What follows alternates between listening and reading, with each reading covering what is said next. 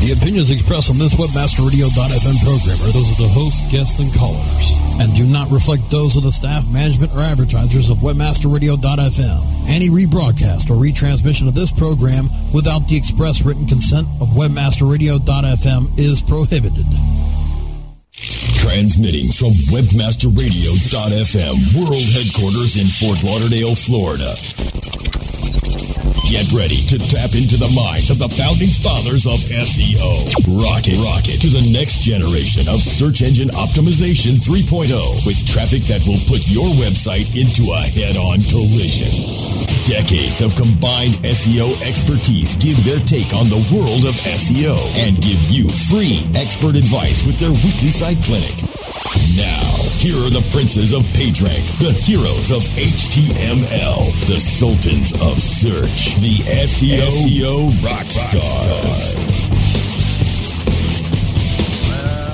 That is right, everybody. I would like to welcome you to this week's edition of the SEO Rockstars. It is September the 16th, 2008. My name is Darren Babin, also known as SE Guru, for those of you who've been around for a while. Uh, what can I say? We we took uh, we took a couple of weeks off. We uh, okay okay Brasco, I hear you. No, no, no. Hold on. I came back. I was. No, no, you did five weeks for the first. I, I, I did. We, I, we, we, we came back. We came back fr- from SES, and we, we, we did a post. oh, that's right. We did a post, right? Post post SES wrap up, that sort of thing.